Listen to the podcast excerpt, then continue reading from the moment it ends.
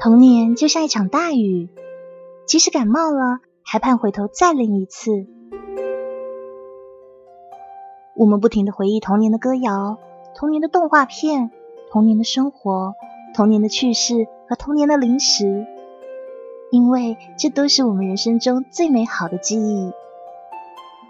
虽然时光是无法回头的，但我们可以常保一颗童真的心，在这个纷扰复杂的世界里。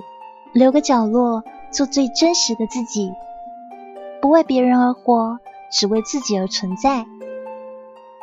那么，我们拉钩，二十年以后也还要有一颗童真的心哦。